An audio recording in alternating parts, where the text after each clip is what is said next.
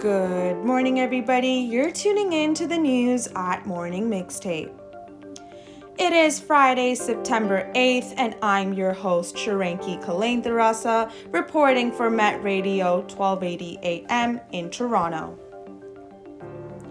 And here are our top stories from today.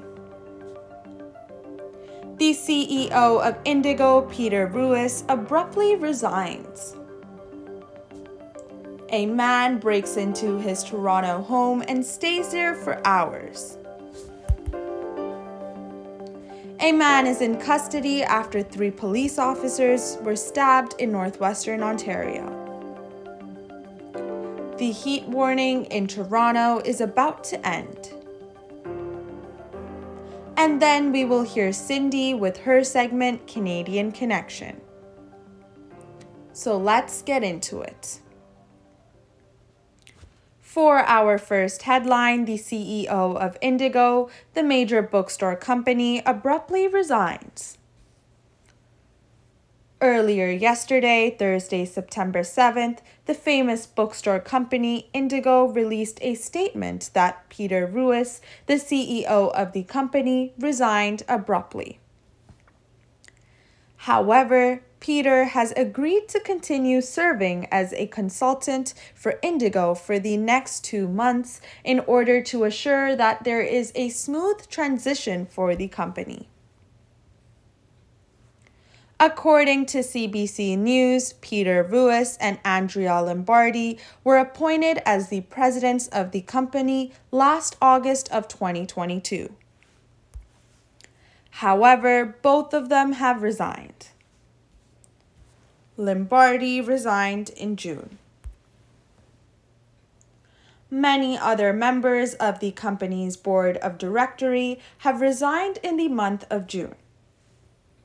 In fact, one of the members stated that they resigned due to, quote, the loss in confidence in the board's leadership.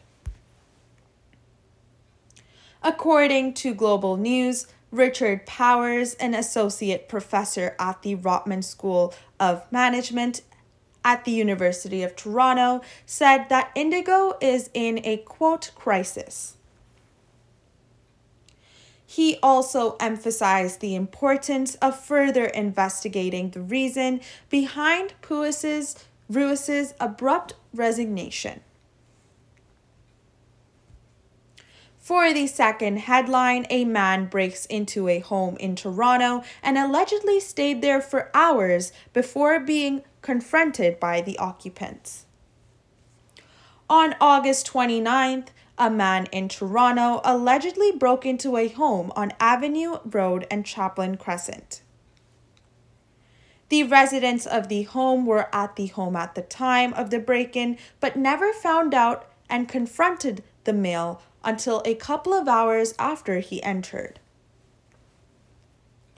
According to Global News, police have not yet found the male, but are now looking for a man between 35 and 40 years old who is approximately 5 foot 10 inches tall, has a thin build, dark hair, and was seen last wearing a gray hoodie with shorts. Anyone with information regarding this incident is asked to call police. For our third headline, a man is in custody after three police officers were stabbed in northwestern Ontario. Three police officers were stabbed by a male on a residence which was located on Pitt Avenue in Dryden, Ontario. These police officers were stabbed with an edged weapon. Ontario Provincial Police arrested a 30 year old male named Dylan Ams who is connected to this. And for our last headline, the heat warning in Toronto is to end soon, and temperatures are about to drop. This past week, temperatures have been very high, and a heat warning was set in many, many parts of southern Ontario, including Toronto and Ottawa. Lately, the days have been very humid with temperatures feeling like over 40 degrees. Temperatures are said to be dropping on Friday to 25 degrees, but feeling like 31 degrees. And on Saturday, temperatures are expected to go even further down to 24 degrees. And now let's take a look at the weather for the rest of the week. Today, Friday, September 8th, we can expect temperatures anywhere between 21 to 25 degrees Celsius, but feeling like up to 31 degrees Celsius, with a precipitation rate of 20%, humidity rate of 69%, and winds at 18 kilometers per hour on average. Tomorrow, we can expect temperatures to drop down to 22 degrees Celsius and 24 degrees Celsius with a precipitation rate at 20%, humidity rate at 68%, and winds dropping down to 10 kilometers per hour. And for the next week, temperatures are expected to drop down significantly, and it is supposed to be partly cloudy with a couple of showers throughout the week. Well, that was it for me today, and now I'll leave you with Cindy with her segment Canadian Connection.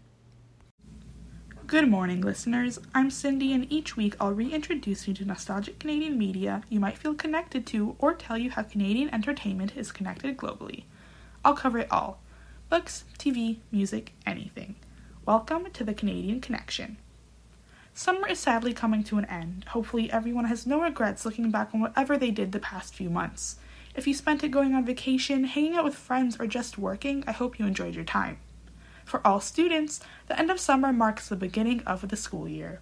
So I feel obligated to talk about what is arguably the most well known Canadian TV series, Degrassi. Spoilers and trigger warnings ahead. Degrassi is a long running teen drama franchise that started in 1979.